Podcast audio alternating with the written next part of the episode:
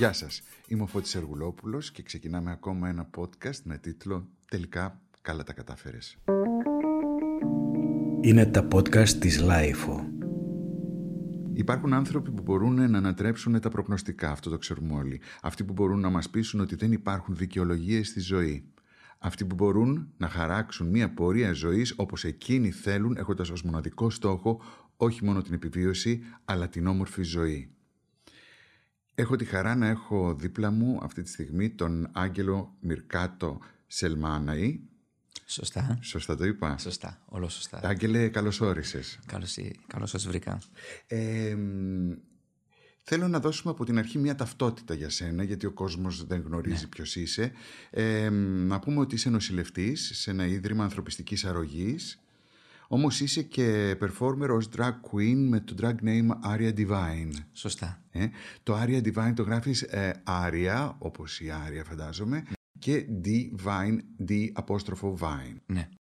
Έχεις πολλά ονόματα, δηλαδή έχεις το Άγγελος, Σελμάναη, Μυρκάτος, Άρια Divine. Τι γίνεται, γιατί έχεις χρησιμοποιήσει τόσα πολλά ονόματα; Είναι γιατί θέλεις να προσδιορίσεις κάποιες φάσεις της ζωής σου ή είναι κάτι το οποίο το ψάχνεις ακόμα, ψάχνεις να βρεις μια ταυτότητα ας πούμε. Είναι όπως είπατε σωστά στην αρχή, θέλω να προσδιορίσω κάποιες φάσεις της ζωής μου. Ε, Άγγελος Μυρκάτος, ε, το Μυρκάτος είναι ένα ψευδόνυμο. Είναι οι Σουρικάτες, τα Μύρκατ που είναι στην έρημο. Ναι. Και ε, αντίστοιχα ονομάζονται, ε, τα Μύρκατ είναι οι άγγελοι της ερήμου. Άρα είμαι ο άγγελος, ο άγγελος της ερήμου. Και καλά, επειδή είμαι ένας άνθρωπος που ήμουν λίγο μοναχικός από μικρό παιδί και έπαιζα πάντα μόνος μου και πάντα όλοι θεωρούσαν ότι ήμουν πάρα πολύ μονο- έτσι, μοναχικό άτομο. Αυτό. Ε, το όνομά σου, το Σελμάναη, υποδηλώνει ότι είσαι από την Αλβανία. Ναι, ναι, σωστά. Να φανταστώ ότι το Άγγελος δεν είναι το όνομα που σου δώσανε οι γονείς σου εξ αρχής. Όχι. Το πρώτο όνομα, όνομα είναι ένα μουσουλμανικό όνομα που μου δώσαν οι γονείς μου και όταν ε, είχα φύγει από το σπίτι μου ε, σε ηλικία- στην ηλικία των 16 ετών ε, βαπτίστηκα στα 18 μου. Τότε είχα το δικαίωμα να μπορούσα να πάρω κάποια τέτοια απόφαση. Αυτό το έκανες μόνος σου ή ε, οι, οι γονείς σου βρήκανε αυτό το όνομα και στο δώσανε το, έκανα Άγγελος; μόνος μου. Το έκανες μόνος σου. Άρα να πούμε ότι εσύ προσδιορίζεις ανα πάσα στιγμή τι πρόκειται να συμβεί πολύ σημαντικό σε σένα. Ναι, σωστά. Από πολύ μικρή ηλικία. Ε; Από πολύ μικρή προσδιορίσα τον ηλικία. Εαυτό. Ε, είσαι γεννημένος λοιπόν στην Αλβανία Ναι. και ήρθες στην Ελλάδα σε τι ηλικία; Γεννήθηκα το 1993 στην Αλβανία, στην αυλώνα της Αλβανίας και ήρθα μετά από ένα έτος της γέννησής μου στην Ελλάδα. Μμμ. Οι γονείς σου είχαν έρθει πολύ πιο πριν στην Ελλάδα και ξαναφύγαν στην Αλβανία και ξαναγύρισαν. Πώς έχει γίνει αυτό; Ο πατέρας μου έφυγε πρώτος. Ε, Από την Αλβανία. ναι, ναι, ήταν- ήταν ήδη στην Ελλάδα από την Αλβανία και μετέπειτα ε, μετακομίσαμε όλοι και ήρθαμε εδώ πέρα οικονομικοί μετανάστες. Μάλιστα. Εσύ ε, πόσα αδερφιά έχεις; Έχω άλλα τέσσερα αδέλφια. Άλλα τέσσερα. Είμαστε Αγόρια. όλα αγόρια, όλα αγόρια. και η βασίλισσα της οικογένειας εγώ. Μάλιστα. Πέντε αγόρια Πέντε λοιπόν. αγόρια. Και εσύ είσαι ο, ο, στη, στη σειρά Ο ποιος τέταρτος είσαι; κατά σειρά. Άρα έχεις πιο μεγάλο αδερφό Έχω άλλα τρία μεγαλύτερα αδέλφια και ένα μικρότερο. και ένα μικρότερο. Το μικρότερο τον αγαπάς πιο πολύ. Τον αγαπώ πάρα πολύ γιατί ε, είναι 18 ετών, έτσι έχουμε μια μικρή διαφορά έτσι, ηλικίας και μπόρεσα και με- το μεγάλωσα και εγώ, τον φρόντιζα. Ήσασταν πιο πολύ κοντά. Ήμασταν πάρα πολύ κοντά και παίζαμε μαζί. Πόσο χρόνο είσαι; Εγώ είμαι 27. 27 βεβαίω, γεννήθηκες το 93 μου το είπες. Οπότε 18. Έχετε λίγη διαφορά. Λίγη την διαφορά. έχετε. Ναι, ναι, ναι. Να φανταστώ ότι ο πατέρας σου και η μητέρα σου είχαν έρθει στην Ελλάδα ε, μ, να δουλέψουν. Ναι, ναι. Να δουλέψουν. Οπότε θα δούλεψαν σκληρά. Πάρα πολύ σκληρά δουλεύανε. Προσπαθούσαμε και να βιοποριστουμε Ε, τότε ο πατέρας μου δούλευε και ως ε, εργολάδος και η μητέρα μου με τα οικιακά και στο χώρο της εστίασης δούλευε. Μμμ. Ο μπαμπάς ως εργολάβος όταν λες ε, ηγείτο μία θέση, ηγείτο μιας ομάδας ή... Ναι, ναι, ηγείται. Ναι, ηγείται. τώρα. Τότε όμως θα πρέπει να ήταν ε, να ξεκίνησε από χαμηλά, έτσι δεν είναι; Ναι, ξεκίνησε σίγουρα από Ως εργάτης. χαμηλά, αλλά η δουλειά του ήταν πάρα πολύ καλή και ε, έχει πάρα πολύ καλή απήχηση γενικά στις ε, όλες αυτές τις ε, δουλειές με τα οικοδομικά και ανάλα- είχε αναλάβει κιόλας ε, υποθέσεις έτσι αναδομήση κτίριων και εκ νέου Ναι. αναδομήση κτίριων. Δούλεψαν σκληρά οι γονείς σου για να σας μεγαλώσουν. Πολύ σκληρά. Έτσι ναι. δεν είναι; Αυτό έχω να το πω. Ε, πέντε παιδιά, είναι μια μεγάλη οικογένεια. Φαντάζομαι ότι για να μείνετε όλοι μαζί σε ένα σπίτι θα πρέπει να είχατε χώρο. Για να έχετε χώρο πρέπει να είχατε χρήματα για να τον ε, ενοικιάσετε αυτόν τον χώρο. Σωστά, Οπότε σωστά. θα ήσασταν λίγο ένας απάνω στον άλλον. Δεν θα το έλεγα. Όχι. Είχαν φροντίσει έτσι οι γονείς μου να νοικιάσουν ένα σπίτι πάρα πολύ μεγάλο με τέσσερα-πέντε δωμάτια. Μωρέ μπράβο. Αλλά εγώ εντάξει, ε, δηλαδή τα δύο μου αδέλφια τα μεγαλύτερα μένανε μαζί, εγώ με, τα, ε, με Λογικά, τον άλλο αδελφό ναι. μαζί και ο μικρούλης ήταν παντού. Παντού. Ε, Αυτό το λέω γιατί ε, όταν είσαι κοντά με την οικογένειά σου, όταν κοιμάσαι μαζί με την οικογένειά σου, υπάρχει ένα πολύ μεγάλο δέσιμο Ναι. ε, σε αυτό. Η φυσική, ας πούμε, α, μικρή απόσταση είναι ε, δένεσαι πολύ.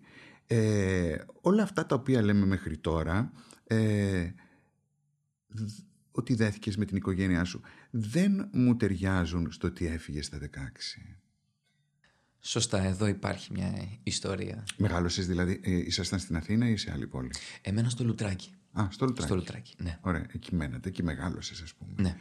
Ε, ο λόγος που σε κάνει να φύγεις στα 16, γιατί δεν έχεις ενηλικιωθεί, ε, ποιος είναι; Ο λόγος είναι γιατί μεγάλωσα σε μια επαρχιακή πόλη όπως είναι το Λουτράκι. Δεχόμουν bullying από πολύ μικρή ηλικία στο σχολείο. Ε, όπως ξέρουμε όλοι σχετικά με τη σεξουαλικότητα. Ε, είμαι ένα ομοφιλόφιλο αγόρι που ζούσε σε μια επαρχία και όλα αυτά συσσωρεύτηκαν μέσα μου. Συν ότι υπήρχε και στην οικογένειά μου έτσι υβριστικά σχόλια και bullying θα έλεγα από τη μεριά του πατέρα μου πιο πολύ. Ε, συγγνώμη που σε διακόπτω. Ε, ναι, το bullying μπορεί να το δεχτεί κάποιος ας πούμε στον ε, κοινωνικό του χώρο ε, αλλά μέσα στην οικογένεια μπορεί να βρει μια θαλπορή. Δηλαδή μπορεί... Είσαι ένα παιδί λοιπόν το οποίο μεγαλώνει και δέχεται ε, επιθέσεις λεκτικές φαντάζομαι ίσως και, Σωστά. σω- και σωματικές. Σωστά.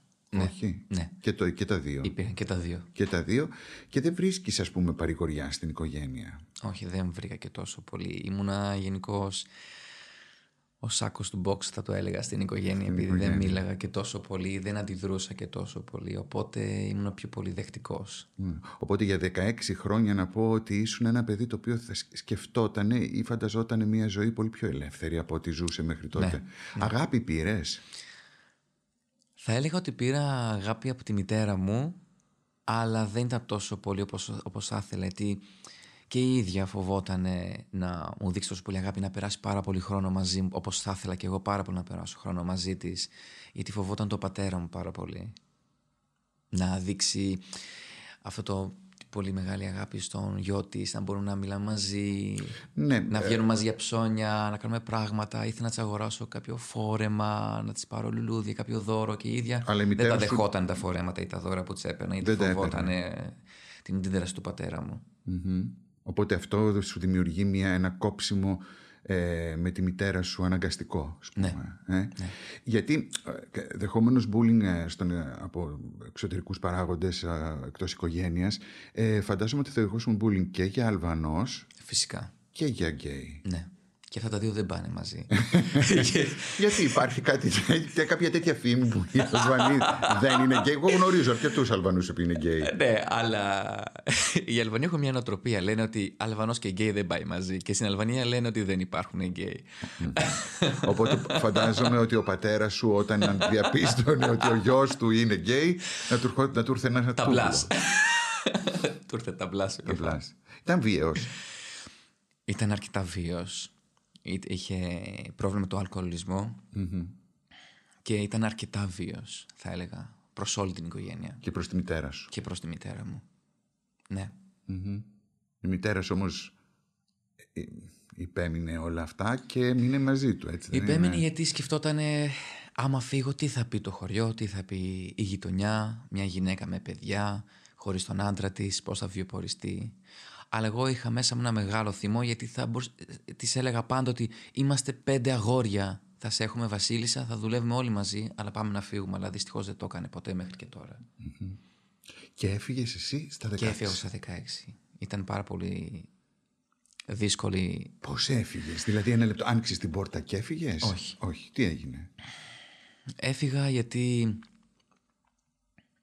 ο πατέρας μου θα έλεγα, όπως είχα αντιληφθεί και ω μικρό παιδί, μάλλον θα ντρεπόταν για μένα γιατί ότι είμαι ομοφυλόφιλο και δεν με, που- με- μου περιόριζε την έξοδό μου κιόλας. σω γιατί μάλλον ντρεπόταν εισαγωγικά. Να ότι- βγεις. Ότι είμαι Τα ομοφυλόφιλος. βράδια Και- ή να πας γενικώς, στους φίλους σου. Καθόλου Α. την διάρκεια Ναι, της γιατί 16 ημέρας. χρονών τι να τρέξεις τα βράδια. Διότι είναι μια, ήταν μια πάρα πολύ μικρή γειτονιά, είχε φίλους και γνωστούς και μάλλον φοβόταν ή ντρεπόταν με του πούνε ο γιος σου κάνει παρέα με παιδί, κορίτσια ή με αγόρια, είναι πιο εκφραστικός και είναι γκέι, τι θα πει η γειτονιά, τι θα πει η παρέα του. Αυτό του το λέγανε έτσι κι αλλιώς. Από ό,τι φαντάζομαι θα το έχεις καταλάβει ή δεν το είχαν πει. Ή Και φοβόταν ο πατέρας Φοβόταν μη του το πούνε. Μη του το πούνε. Ποτέ όμως δεν έφτασε στα αυτιά μου ή να μου πει ότι ο τάδε μου είπε ήσουν εκεί πέρα ή αυτό. Μάλλον αυτό το φοβότανε. Ή ένα πρόβλημα που σίγουρα θα είχε ο ίδιος μέσα Ναι. του. Και αποφασίζεις να φύγεις λοιπόν. Πώς; Έφυγανε σ- ένα βράδυ. Την προηγούμενη μέρα είχα βγει να δω την κολλητή μου φίλη που είμαστε πάρα πολλά χρόνια, 14 χρόνια μαζί. Και επειδή άρχισε ένα μισάωρο να γυρίσω, ε, μ, άσκησε πάρα πολύ βία πάνω μου. Πολύ ε, κακοποιητικό λόγο. Πάρα πολύ έτσι, μεγάλος ξυλοδαρμός και όλα υπήρχε εκείνη η μέρα. Και τόλμησε και είπε- το είπε από το στόμα του ο ίδιος ότι είσαι γκέι αλλά με την κακή. Είσαι πούστης, είπε. πούστης να το πούμε έτσι πιο μα είσαι πούστης αυτό είσαι. Και του είπε ότι δεν μπορεί ένας πατέρας να λέει στον γιο του αυτό το πράγμα. Είσαι άνανδρος του λέω και είναι ντροπή σου να το λες αυτό σε ένα παιδί στη τέτοια ηλικία και εκεί άσκησε πάλι μεγάλη βία πάνω μου και έμεινα κλαίγοντας στο κρεβάτι στη γωνία πάρα πολύ. Και την επόμενη μέρα μάζεψα όλα μου τα πράγματα σε κούτες και τα βάλα στο μπαλκόνι και όταν περίμενα πώς και πώς να φύγουν κάπου επίσκεψη σε ένα οικογενειακό τραπέζι τα μάζεψα όλα και έφυγα Το σκασες. χωρίς να ξέρω πού θα πάω και τι.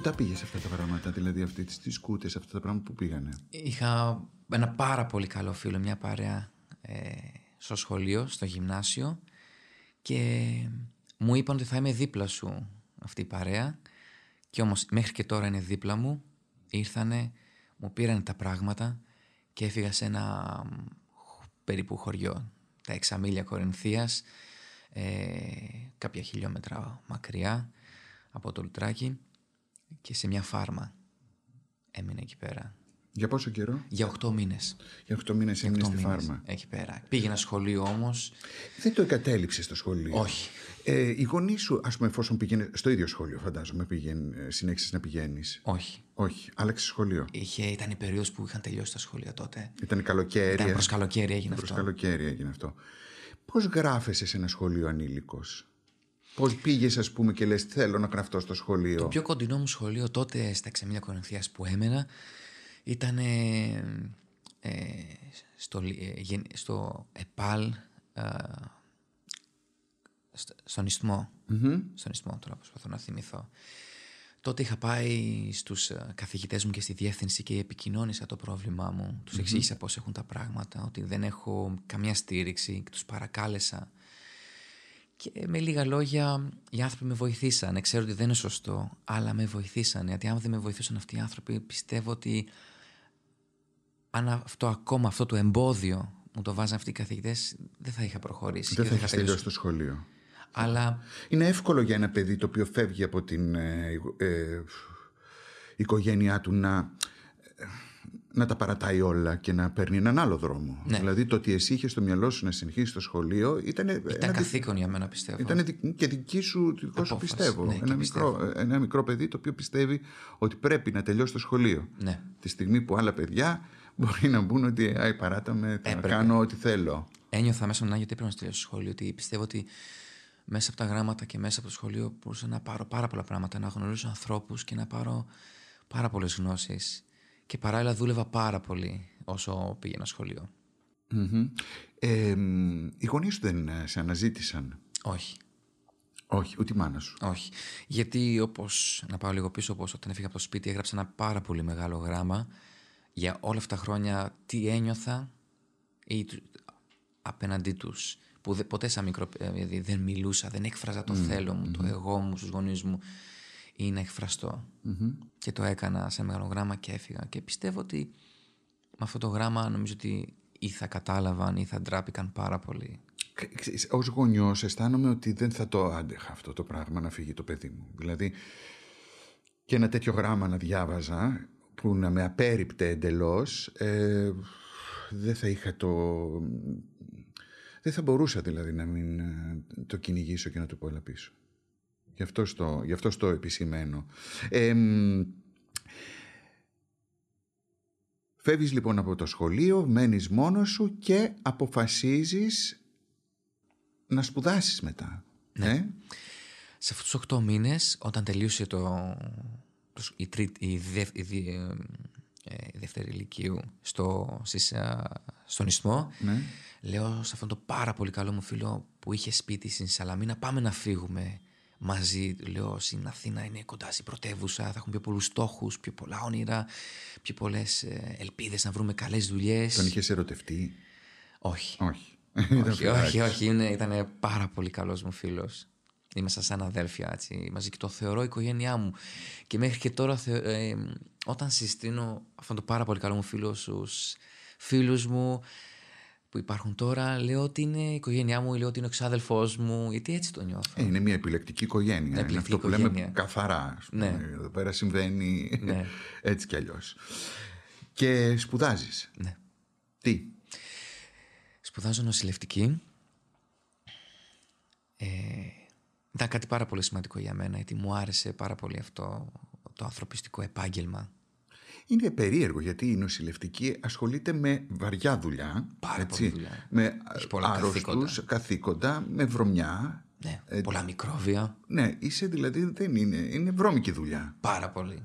Πώς μπορεί μια τέτοια βρώμικη δουλειά να είναι τόσο ευχάριστη; Διότι είναι μια βρώμικη δουλειά και είναι τόσο ευχάριστη ο- ε, για μένα διότι αυτή η βρωμιά, ε, αν το πούμε έτσι χοντρικά, όπως, ε, σε εισαγωγικά, είναι ο άνθρωπος και πιστεύω ότι όλοι έχουμε την ανάγκη της φροντίδας.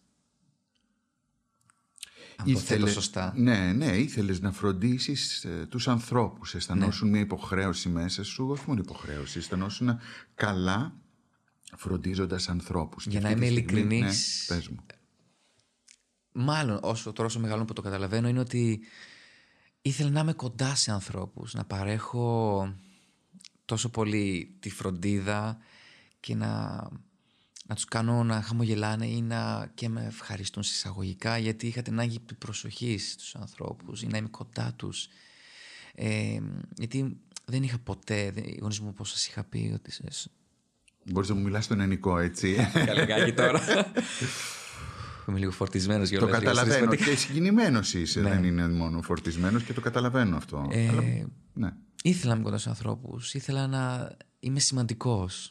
Γιατί οι γονείς μου δεν μου είχαν δείξει ότι είμαι σημαντικός για αυτούς. Ότι μέσα σε μια κοινωνία μπορεί να είσαι βοηθητικός, σημαντικός, ε, να στηρίζονται σε σένα. Διεκπαιρεωτικός, ε, Ναι. σημαντικός. Και είσαι σε ένα ίδρυμα ανθρωπιστικής, σε ένα ίδρυμα ανθρωπιστικής αρρωγής. Δηλαδή έχεις ηλικιωμένους που δεν μπορούν να ζήσουν μόνοι Ναι, τους. είναι ηλικιωμένοι που θέλουν βοήθεια, δεν μπορούν να φροντιστούν, θέλουν φροντίδα, θαλπορή, ζεστασιά, ε, να τους παρέχεις σωστά την ιατροφαρμακευτική τους περίθαλψη και να εξυπηρετήσεις άμεσες ανάγκες που για εμάς είναι εύκολες, αλλά για αυτούς είναι πάρα πολύ δύσκολες και επίπονες. Μμμ.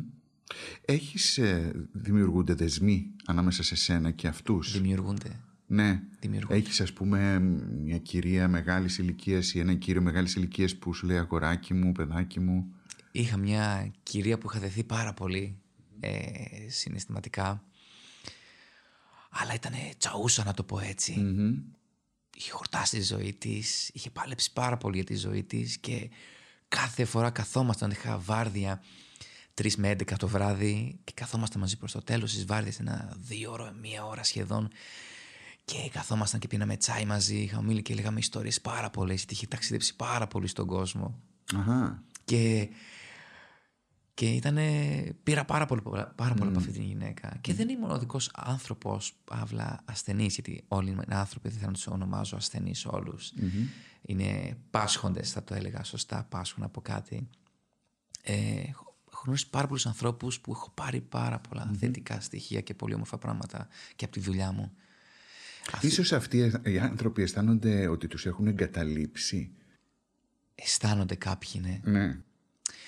Μπορεί να έχουν ανθρώπους και συγγενείς δίπλα τους, αλλά πολλές φορές αισθάνονται ότι τους έχουν εγκαταλείψει. Είναι μόνοι τους πια σε αυτή τη... Όχι απαραίτητα στη δουλειά μου. Ναι. Η εμπειρία μου στον χώρο που έχω δουλέψει και σε άλλα ιδρύματα μου έδειξε ότι αισθάνονται εγκαταλειμμένοι. Επειδή ίσως γιατί δεν μπορούν να διεκπαιρεώσουν τις φυσικές τους ανάγκες ή οι ανάγκες οι άμεσες, ότι εξαρτούνται από άλλους, νιώθουν ότι είναι ανίκανοι. Ε, Ναι, ότι δεν Του μπορούν. έχουν εγκαταλείψει οι δυνάμεις τους. Και όταν. Αυτό που μου λέγανε πάντα είναι ότι όταν με έχουν εγκαταλείψει, παιδί μου, οι δυνάμεις μου και έτσι δεν είμαι σημαντικός για την κοινωνία ή για τους ανθρώπους μου και είναι βάρος. Αυτό πάντα με πονούσε, πάντα με, με πονούσε μέσα μου και ήθελα να το καλύψω με τον πιο όμορφο τρόπο. Ο πατέρας σου μεγαλώνει. Αν έφτανε σε ένα τέτοιο σημείο θα τον φρόντιζες;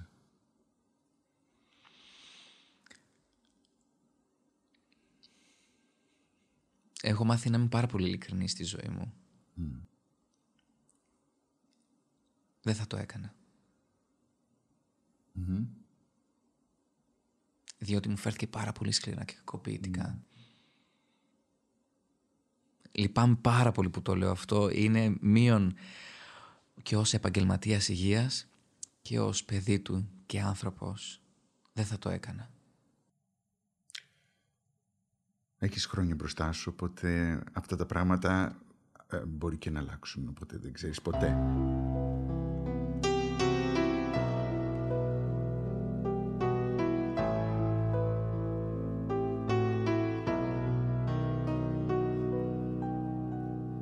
My mom and I, we live alone.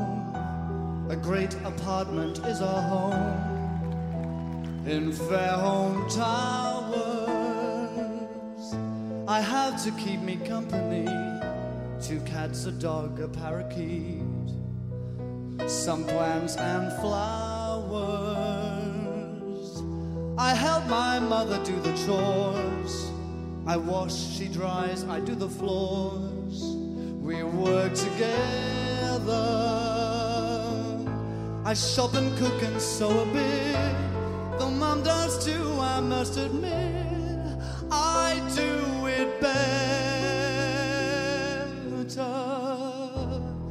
At night I work in a strange bar, impersonating every star.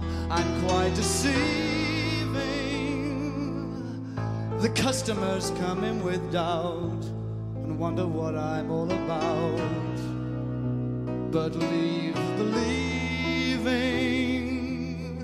I do a very special show where I am nude from head to toe. After strip teasing, each night the men look so surprised. I change my sex before that. Ε, βλέπω ότι υπάρχει μια πολύ μεγάλη, ένα συναισθηματικό δέσιμο ανάμεσα σε εσένα και τους ασθενείς και τους, μάλλον αυτούς τους ανθρώπους που χρειάζονται βοήθεια. Πριν από λίγες μέρες ο ιδιοκτήτης μιας μονάδας ε, φροντίδας ηλικιωμένων αυτοκτόνησε. Ναι. Διότι ε, ε, βρέθηκαν τρεις μέσα στο, σε αυτή τη μονάδα με COVID-19 και ο ίδιος ήταν και έγραψε μια επιστολή αφε- στην οποία ανέφερε ανάμεσα σε άλλα ότι απέτυχα ως καπετάνιος, κουράστηκα, λάτρεψα τη δουλειά μου, έκανα λάθος.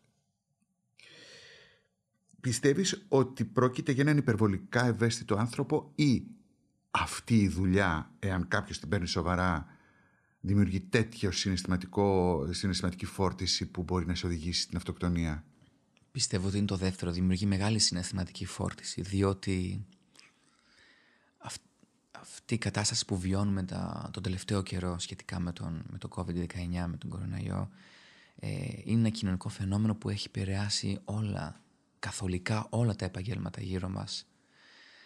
Και η δουλειά το να είσαι διευθυντής ή υπεύθυνος σε ένα γυροκομείο ή να διοικείς και να έχεις να κάνεις με ανθρώπινες ζωές είναι πάρα πολύ μεγάλο το, πολύ μεγάλη ευθύνη να το κάνεις. Πιστεύω ότι δεν θα έπρεπε να γίνει ή να φτάσουμε μέχρι σε αυτό το σημείο ώστε να αυτοκτονεί κάποιος. Είναι πολύ μεγάλο θέμα. Δηλαδή, Είναι πάρα πολύ ε, μεγάλο το να θέμα. θέσεις, είναι 41 έτου, ε, ήταν 41 έτους ο άνθρωπος, ε, ένας νέος άνθρωπος το να βάζει τέρμα στη ζωή του γιατί αισθάνεται την ευθύνη απέναντι σε αυτούς τους ηλικιωμένους ανθρώπους, ξέρεις, ε, λίγο εμένα με ξεπερνάει. Γι' αυτό στο αναφέρω και γι' αυτό και φτάνω την κουβέντα μέχρι εδώ για να καταλάβω τι ε, συναισθηματική φόρτιση μπορεί να υπάρχει ε, σε ένα άτομο το οποίο δουλεύει μαζί με μεγάλους ανθρώπους. Ναι. Γιατί, ε, ξέρεις, ε, ο κόσμος τον γέρο τον έχει λίγο... μ, Στην κοινωνία δεν τον φροντίζουμε τον γέρο, δηλαδή δεν έχουμε τρόπους να τον βοηθήσουμε να περπατήσει, να είναι στο δρόμο και γι' αυτό και οι περισσότεροι μεγάλοι άνθρωποι κλείνονται στο σπίτι τους, βλέπουν τηλεόραση και αυτό είναι και πάνε για ύπνο. Δεν ε, τους αφήνουμε να δραστηριοποιούνται μέσα στην, ε, σε μια πόλη μεγάλη ή και σε ένα, ε, σε ένα χωριό ίσως καλύτερα. Ε, Οπότε φαντάζομαι αυτό ότι δουλεύοντας με αυτούς τους ανθρώπους ε, ε, ε, λίγο τσιτώνεις. Ναι, τσιτώνεις. Είσαι σε μεγάλη φόρτιση, σε γρήγορση, σε, σε όλα τα σημεία και στάδια. Πρέπει να είσαι γρήγορση, να ανταπεξέλθεις ως επαγγελματίας και δεν έχω μόνο ευθύνες οι επαγγελματίες υγείας αλλά και όλη η ομάδα που είναι γύρω από αυτό το τομέα, τον άνθρωπο. Μμμ. Οπότε ναι, ήταν πιστεύω ένα κοινωνικό φαινόμενο Ένα και ο κοινο- λόγος που ναι. αντίδρασε έτσι. Πολύ Και σωστά. πάρα πολύ σκληρό. Ναι. Και τώρα να περάσουμε και στην άλλη ιδιότητα που ε, στο drag show. Ναι. Ε, είσαι ε, drag queen ε, με το όνομα Aria Divine. Μ, Σωστά. Αυτό το όνομα ποιος το έδωσε, έχεις drag mother; Ε, όχι. Δεν έχω drag mother. Αυτό το όνομα το δημιούργησα εγώ. Ε, να πω πώς το δημιούργησα. Ναι, με. Ε, το δημιούργησα διότι ήμουν ένας άνθρωπος που μεγάλωσα με κλασική μουσική και όπερα. Ε, άκουγα Είναι, πάρα πολύ είναι- μόνος μου. συγγνώμη που σε διακόπτω. Ναι, ναι. Λοιπόν, ένα παιδί από την Αλβανία με αυτούς τους γονείς ε, μ, ε, στο Λουτράκι μεγαλώνει με όπερα είναι λίγο Σωστά, είναι λίγο κάπου. πιο εύκολο να μεγαλώσεις με την Κέτη Γαρμπή ας πούμε. Για πες, πώς γίνεται δυνατόν λοιπόν; Διότι Ποιος τη σύστησε την όπερα; Διότι όσο μεγάλων και όσο μεγάλων όταν ήρθα στην Ελλάδα, όταν πηγαίναμε επισκέψεις στην, α, στην Αλβανία, τα πρώτα. Ε, όταν ήμουν μικρός, έμενα με τη θεία μου, την αδελφή της μητέρας μου. Είχε μια τρέλα και μούρλια με την όπερα και την κλασική μουσική η θεία μου και πάντα ακούγα μαζί κλασική μουσική και όπερα και έτσι μου έμεινε αυτό από τότε. Μου άρεσε πάρα πολύ. Και, Και από εκεί βγήκε το Άρια. η Άρια, ναι, βγήκε Ναι. το Άρια και η Divine. Ε, Είναι D απόστροφος Vine, είναι έτσι. D, δηλαδή D και no Vine. Είναι Divine που είναι το πουράνιο, το θεϊκό και όλα αυτά. Και το Divine που είναι τσάμπελου, η μεθυστική. Άρα είναι ο μεθυστικός ήχος. Μάλιστα, τα έχεις ψάξει όλα τα ονόματα. Είναι ένα λίγο- και ένα. Το ένα και ένα. Μυρκάτος, ε, Είναι οι το Σουρικάτες. Άγγελο, οι Σουρικάτες, όλα. Και το Divine, λοιπόν. Ε, μ, και έχεις αυτήν... Πότε, πότε σου βγήκε, πότε μάλλον αποφάσισες να κάνεις το πρώτο σου drag show; Τι, τι γινότανε; Ε, το πρώτο drag show το έκανα εδώ στην Ελλάδα διότι το 2018 είχα πάει σε ένα επαγγελ- επαγγελματικό ταξίδι στο εξωτερικό στο Βερολίνο και είδα την πρώτη drag queen και είδα πως κινόταν και χόρευε και έκανε το lip syncing ε, στη σκηνή και έλεγα αυτό είμαι και το σκεφτόμουν πάρα πολύ όσο γύριζα στην Ελλάδα και έτσι αποφάσισα μέσα σε ένα βράδυ και λέω θέλω να είμαι κι εγώ drag queen. Μ' αρέσει πάρα πολύ, με εκφράζει είναι τόσο ελεύθερο, τόσο μεθυστικό. Μπορείς να είσαι τα πάντα όταν είσαι drag queen, να είσαι όπως θέλεις και να εκφράζεσαι και να έχεις μια τρέλα κινητή πάνω σου. Και έτσι δημιούργησα την περσόνα μου.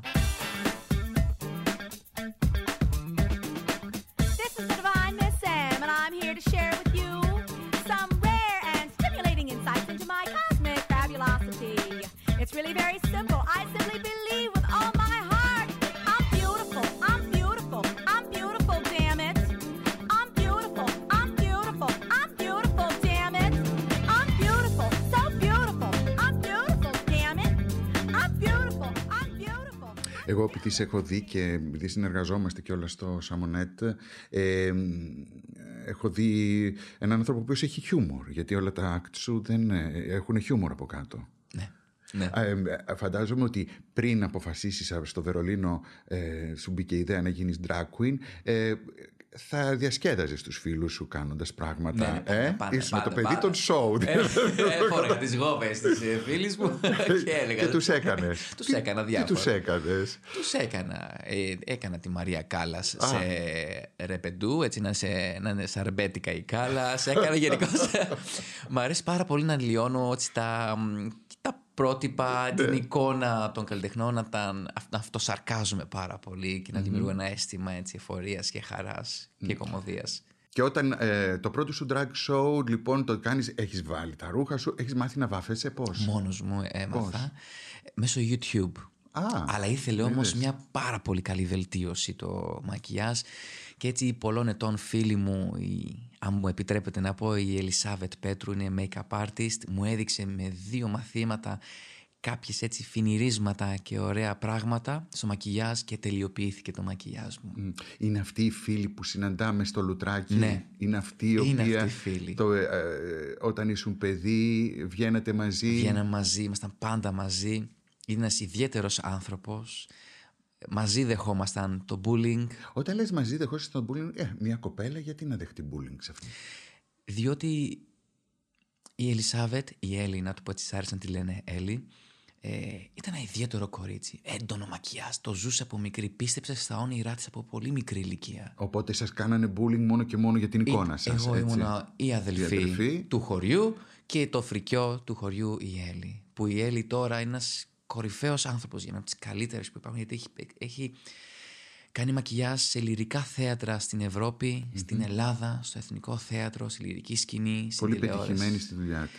Και αυτό το κορίτσι που όλοι το θεωρούσαν τέρας και το- την κοροϊδεύανε είναι μία από τις κορυφαιότερες για μένα και οι κορυφαίες τώρα στην Ελλάδα. Όταν δεχόσασταν bullying, ξαναγυρνάω λίγο πίσω, ε, ε, ντρεπόσασταν, τρέχατε, φοβόσασταν; Όχι. Δηλαδή, όταν σας βρίζανε, σας λέγανε ούξ από εδώ ή σας ε, βαράγαν κιόλας, ξέρω εγώ; Μας, δεν μας βάραγανε συνήθως. αλλά Συνήθως. Μας πετά... Πώς θα το πω συνήθως. ναι. Συνήθως. Συνήθως. Συνήθως μας πετάγανε πράγματα. Κουτάκια από κοκακόλες, πετρούλες. Ναι. Και ήταν πάρα πολύ σκληρό. Συνήθως η Έλλη ήταν αυτή που ήταν πιο πολύ τσαούσα και δυναμική. Ναι, γιατί Εγώ δεν είμαι πιο είχε- πολύ διαλλακτικός, πιο Ναι. πολύ στο να μιλήσω. Ε, γιατί το, ε, το ότι ήσουν ε, ένα γκέι αγόρι ε, σε έκανε να, είσαι πιο, να έχεις περισσότερη συστολή. Ενώ εκείνη είχε το τσαμπουκά της γυναίκας που ήδη είχε. Ε, Τέλος πάντων, τα δικαιώματά της υπήρχαν. ε, ενώ τα δικά σου. ουφ, τίποτα. Ήμουν πάρα πολύ αυτό, αδύναμος λίγο μικρός, Ναι. μέχρι που Δηλαδή, τα πήρα γυναίκα- και έφυγα. Μια γυναίκα να την πετροβολούν μπορεί εύκολα να πάει στην αστυνομία. Μια αδερφή που την πετροβολούν. Ε, Δεν τους ένοιαζε. λίγο πολύ δεν είναι και τόσο. Ειδικά τότε. Ναι. Ε, και γυρνάμε στο τώρα λοιπόν όπου εσύ ε, βάφεσαι, ντύνεσαι, φτιάχνεσαι ε, ως drag queen έχεις δεχτεί καθόλου ρατσισμό πάλι; Δηλαδή συμβαίνει κάτι το οποίο Να ομολογήσω ότι δεν έχω δεχτεί ποτέ και αν έχω κυκλοφορήσει στον δρόμο, έχω πάρει ταξί να μέχρι να φτάσω. Α, έχεις στο- μπει σε ταξί έτσι Ε, πάρα πολλές φορές. Και στη λαϊκή έχω πάει in drag ε, λίγο πριν ε, όταν προ- κάποια πρωινά show που είχα να κάνω ή κάποιες φωτογραφίσεις, να πάω να πάρω κάτι ντομάτες, κάτι άλλα πράγματα. λίγο shocking η γειτονιά, αλλά... δεν, τρέπα, δεν τράπηκες ποτέ, Ποτέ έτσι, δεν- δεν- Όταν είμαι η Άρια δεν φοβάμαι καθόλου τίποτα. Γιατί αυτό είναι πολύ σημαντικό που λες Είμαι κάτι όταν άλλο. είμαι η Άρια μπαίνω σε αυτόν τον είναι η ρόλο και Άρια. δεν φοβάμαι Δεν τίποτα νιώθω καν ο άγγελος. Δηλαδή ξεχωρίζω τόσο πολύ. Δηλαδή είναι τόσο αυτόματα. Άλλο η Άρια και άλλο ο άγγελος. Μέχρι να βάλω την τελευταία μου βλεφαρίδα και την περούκα μου, φεύγει ο άγγελος και είναι η αρια Μια εντελώς διαφορετική περσόνα και προσωπικότητα. Μμμ. Ε, οι συνάδελφοί σου έχουν έρθει από, την, ε, από το Ίδρυμα Αποκατάστασης έχουν έρθει να σε δούνε στα σόου σου; Έχουν έρθει. Φυσικά έχουν έρθει. Το να- ξέρουν όλοι; Το ξέρουν όλοι, ναι. Ε; Όλοι το ξέρουν. ναι. Και που έχουν περάσει όμορφα που έχουν έρθει να σε δουν. Έχουν περάσει όμορφα. Αυτό μου έχουν πει πάρα πολύ ωραία. Έχουν περάσει. Δεν είχες κανένα πρόβλημα με την ε, άλλη δουλειά ο- το ότι είσαι drag queen; Μμ; Ομολογώ ότι τελευταία είχα κάποια προβλήματα, ε, αλλά διευθετήθηκε Διευθετήθηκε. το θέμα. καλό είναι αυτό να, να, βά- να μπαίνουν τα πράγματα στη θέση τους. Συνοπτικά. Ε, Ναι, συνοπτικά και εντάξει. Ξέρεις, ο καθένας ε, ε, έχει τη θέση που διεκδικεί. Σίγουρα. Έτσι δεν είναι; Πρώτη φορά στη ζωή μου διεκδίκησα και πόσο μάλλον η πρώτη φορά αυτό που βλέπω στον εαυτό μου τη διεκδίκησα για την άρια τη, θέ- τη θέση μου και τα δικαιώματά μου και Η μαμά σου ξέρει ότι κάνεις drag show; ναι, γνωρίζει. Θα ήθελε πάντα να έρθει να με δει. Μου έχει πει. Αλήθεια; Ναι. Θέλει να Αλλά έρθει να δεν σε με δει. έχει αφήσει διότι Δεν έχει έρθει; δεν έχει έρθει και μου είχε πει μην το πω στον πατέρα μου και έτσι είπα ότι αν με ρωτήσει ποια είναι η δεύτερη δουλειά που κάνω δεν θα υπολογίσω την άποψή σου. Θα πω, απαντήσω εγώ σαν άγγελος. Δεν μπορώ να είμαι υποκινούμενος να πω τι νιώθεις εσύ. Θα πω αυτό που νιώθω εγώ. Γιατί πολλές φορές όταν στέλνω ένα βοήθημα στην οικογένειά μου κάθε φορά Στέλνεις οικονομικό βοήθημα; Ναι στέλνω στην, στην, στη μαμά σου; στη μητέρα μου και που ζει με τον πατέρα μου, είναι ακόμα με τον πατέρα μου. Ε, αυτό της είπα ότι άμα με ρωτήσει ο πατέρας μου που- πού προέρχονται αυτά τα χρήματα, θα ήθελα να πω ότι είναι από τη δεύτερη μου δουλειά. Και αν με ρωτήσει, θα πω ότι είμαι drag queen. Ε, μ, το μπερδεύουν το drag queen με το trans. Ε, Ναι, σωστά. Όλο σωστά. Αυτό το μπερδεύουν. Έχουνε, ο κόσμος λίγο δεν είναι τόσο όριμος, ειδικά στην Ελλάδα, να απορροφήσει αυτή την ιδέα ή να δεχτεί αυτή τη τέχνη. Ενώ, όπω βλέπουμε γύρω μας και στην τηλεόραση, υπάρχουν καλλιτέχνες που το κάνουν και τους ξέρει η Ελλάδα. Είναι πολύ εξοικειωμένοι με αυτό. Όπως είναι ο Τάκης Ζαχαράτος, που κάνει performer και άλλοι ηθοποιοί. Καλά, εντάξει, εδώ πέρα ε, το πιο... Το πιο ωραίο νούμερο σε μια επιθεώρηση ήταν όταν έβγαινε ένας άντρας δεδομένο γυναικεία και έκανε, ένα, και έκανε, ας πούμε, θυμάμαι τον Δημήτρη τον Πιατά να κάνει τη Βερούλη. Ε, ήταν πάρα πολύ. Ο Σωτήρης ο Μουστάκας έκανε Ναι. πάρα πολύ ωραία τις γυναίκες. Αγαπημένος, Γενικά, γενικά. ε, Υπάρχει είναι- εξ- ο κόσμος το ναι, ξέρει. Ναι, πολύ. Αλλά όταν του, στον Ακόμα, κόσμο. ακόμα και ο κάθε ένας από εμάς, όχι μόνο από εμάς, αλλά και από τους straight άντρες, τις απόκριες εύκολα θα ντυθούν νοσοκόμες και θα ντυθούν και ε, πουτάνες, ξέρω εγώ. Θα το χαρούν. Είναι κάτι το οποίο το ξέρουν. Ε, είναι κάτι που το ξέρουν και μπορεί να το θέλουν και οι ίδιοι. αλλά όταν ναι. όταν. εύκολα, ναι. Μπερδεύεις, ας πούμε, το drag με το trans. Ναι. Οι σχέσεις σου οι ερωτικές, ας πούμε, έχουν θέμα; Λι- λοιπόν, όταν. ε, πριν καιρό είχα γνωρίσει ένα παλικάρι. να το πούμε και έτσι. Έτσι. Μου λέει, όταν ήρθε σπίτι μου τέλος πάντων, Ναι. είχαμε βγει κάποια ραντεβού, ήρθε σπίτι μου να κάτσουμε, να ηρεμήσουμε, να δούμε chill and Netflix. Ε, εντάξει. Ναι. Και, και ό,τι άλλο προκύψει. Ναι. ε, είδε πολλά περούκες που εντάξει, δεν χωράγανε να τα χώσω όλες τις ντουλάπες. Είχε γεμίσει η ντουλάπα. Γόβες από εκεί καταχω... καταχωνιασμένες. Οπότε υπήρχαν πεταμένες περούκες και στρά Προσπαθούσα να, φορέματα. να τα καταχωνιάσω όλα. Είχα πετάξει σεντόνια από πάνω, λες και ήταν εγκατελειμμένο σπίτι. Και μου κοίταξε και φρικιάστηκε ο άνθρωπος. Και μου λέει τι φάση; Ε, του λέω ότι είμαι ηθοποιός. Είμαι... Α, ρώτησε με το που είδε τις περούκες, τι φάση Λέω, τώρα; Τι γίνεται εδώ πέρα, είμαι drag queen performer. Δηλαδή, λέει, θα ήθελε να ήσουν γυναίκα μου, λέει, να κάνεις αλλαγή φίλου. Όχι, του λέω, είμαι επαγγελματίας, drag queen performer. Είναι υπομορφή θεάτρου, το εξηγώ. Μια μορφή θεατρικής τέχνης, του εξηγώ. Ε, λίγο. Την έκανε; Όχι. το- Ε, να το πω έτσι λαϊκά, ξενέρωσε. Ναι. Μάλλον. Δεν πειράζει. Είναι μάλλον χρειάζεται λίγο χρόνο να το καταλάβει. Εντάξει, υπάρχουν άνθρωποι που, του- που αγαπούν την παρένθεση. Δηλαδή, Ναι. που δεν, θα βρεις άλλον. ναι. Πώς φαντάζεσαι το μέλλον σου, Πώς φαντάζεσαι τον ε, Άγγελο Μερκάτη, Μυρκάτος. Α, Μυρκάτος, Άρια Ντιβάν και τα λοιπά. Ε; Αυτό φ- φ- πρώτα το μέλλον μου το φαντάζομαι χωρίς τον κοροναϊό. Θα θέλω να φύγει πολύ σύντομα αυτή η κατάσταση. με έχει ταλαιπωρήσει πάρα πολύ. Γιατί δεν μπορώ να φοράω σ- και να είμαι συνέχεια φημωμένος. Δεν μπορώ καθόλου Ε, όλο και η αυτό. δουλειά σου κιόλας με τους μεγάλους ανθρώπους. Εκεί είμαι σαν αστροναύτης Ναι. όλη την ώρα. Φαντάζομαι το μέλλον μου πολύ σύντομα να έχω πετύχει κάποιους από τους στόχους μου. Δεν θέτω πάρα πολλά όνειρα γιατί όλο αναποδιές μου γι- συμβαίνουν. γιατί είμαι λίγο, λίγο γουρσούζης μερικές φορές. Ε, θέλω πάρα πολύ να πετύχω ως καλλιτέχνης να, Στο κερδίσω, να κερδίσω τον κόσμο ε, να μπω στην καρδιά του κάθε ανθρώπου Ε, δεν με ενδιαφέρει ποιος είναι αυτό, να είναι straight, gay, λεσβείες, να είναι, θέλω να κερδίσω πάρα πολύ τον κόσμο, γιατί είμαστε όλοι ένα, η τέχνη είναι για όλους, δεν υπάρχουν σύνορα στην τέχνη. Και φαντάζομαι το μέλλον μου το πιο σημαντικό πράγμα, αυτό λέω και στον κόσμο, είναι να είμαι ευτυχισμένος και να είμαι καλά εγώ. Αυτό επιζητώ από μικρό παιδί.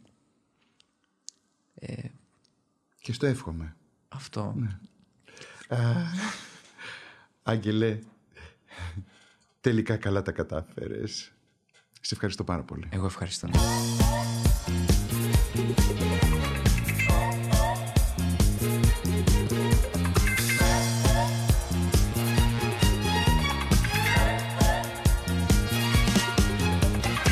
It was night and suddenly I felt like dancing. Είναι τα podcast της Λάιφο.